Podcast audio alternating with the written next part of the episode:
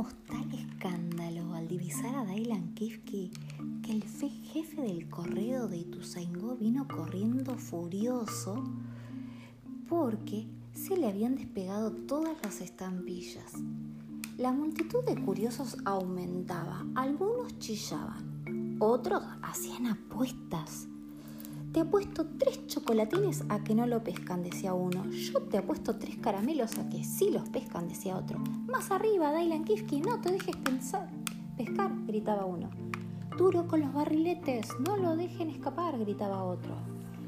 Y el abuelo, por más que quería mantener la disciplina, con una varita en alto, no conseguía hacerlos callar. Yo tenía miedo de que el ruido espantara a Dailan Kifki. Ya teníamos los brazos doloridos y bastante tortícolis de tanto remontar barriletes, pero el elefante seguía revoloteando como una mariposa gorda, haciéndose el gracioso, dando volteretas siempre un poquito más alto que los barriletes, de modo que no había caso. ¡Tailan Kifki! le grité, ¿por qué no volas un poquitito más bajo, tesoro? Y él, nada. El chiquite secretario de aeronáutica empezó a gritarle las instrucciones al bombero. Señor bombero, descienda, pare los motores, vira a la derecha, planee hacia sudoeste, aunque sea celeste y le moleste. Pero el bombero, nada. Los muchachones se treparon a un eucaliptus y empezaron a tirarles piedras. Muchos tuvimos que abandonar los barriletes para ir a contener esos desalmados.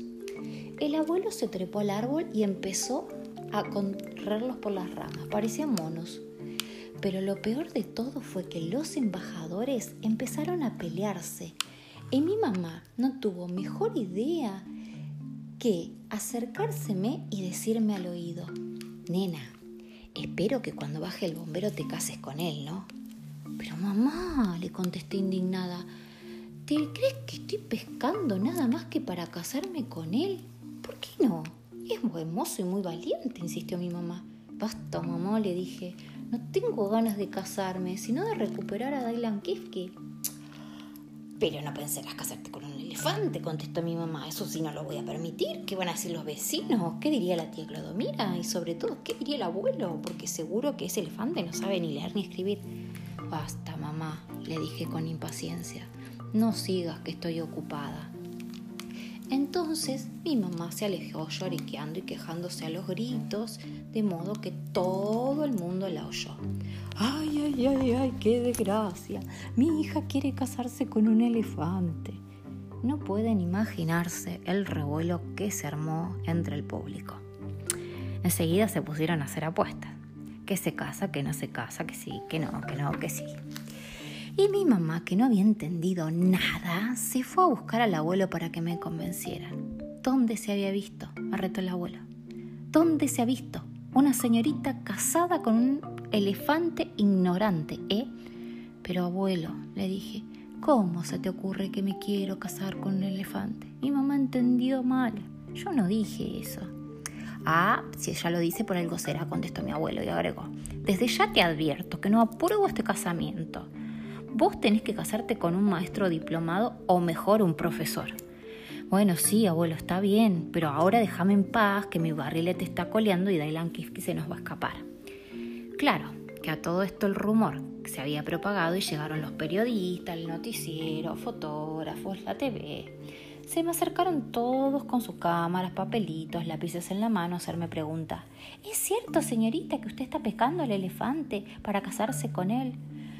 Pero no, eso es un disparate, decía yo desesperada. Y ellos en el bochinche no oían bien y escribían chocolate en vez de disparate. Noticia bomba, gritaba otro. Por primera vez en la historia, una señorita quiere casarse con un elefante. ¿El novio se va a poner galera para el casamiento? preguntó uno. ¿Van a pasar la luna de miel en el zoológico? Entonces, por suerte, mi tía Clodomira se puso a espantarlos a paraguasos diciendo no, señor. No, señor. Nosotros no aprobamos este casamiento de ninguna manera. Yo me alejé indignada y aburrida con todo ese escándalo y seguí remontando mi barrilete. Y Dailan Kifke seguía flotando en el cielo sin dar la menor señal de cansancio. pero yo me fijé bien y vi que tenía las alas a la miseria. Se habían desatado los moños, los flecos de papel plateado estaban bastante rotosos, los tules apolillados, la escarapela desprendida. Y pensé, no va a poder seguir volando mucho tiempo en esas condiciones. Mi hermano Roberto lo miraba meneando la cabeza y repetía, estábamos fritos. Mi tía Clodomira lo amenazaba con el paraguas. Mi papá le hacía seña con la pipa como indicándole la manera de aterrizar y en ese momento sucedió una gran desgracia colectiva.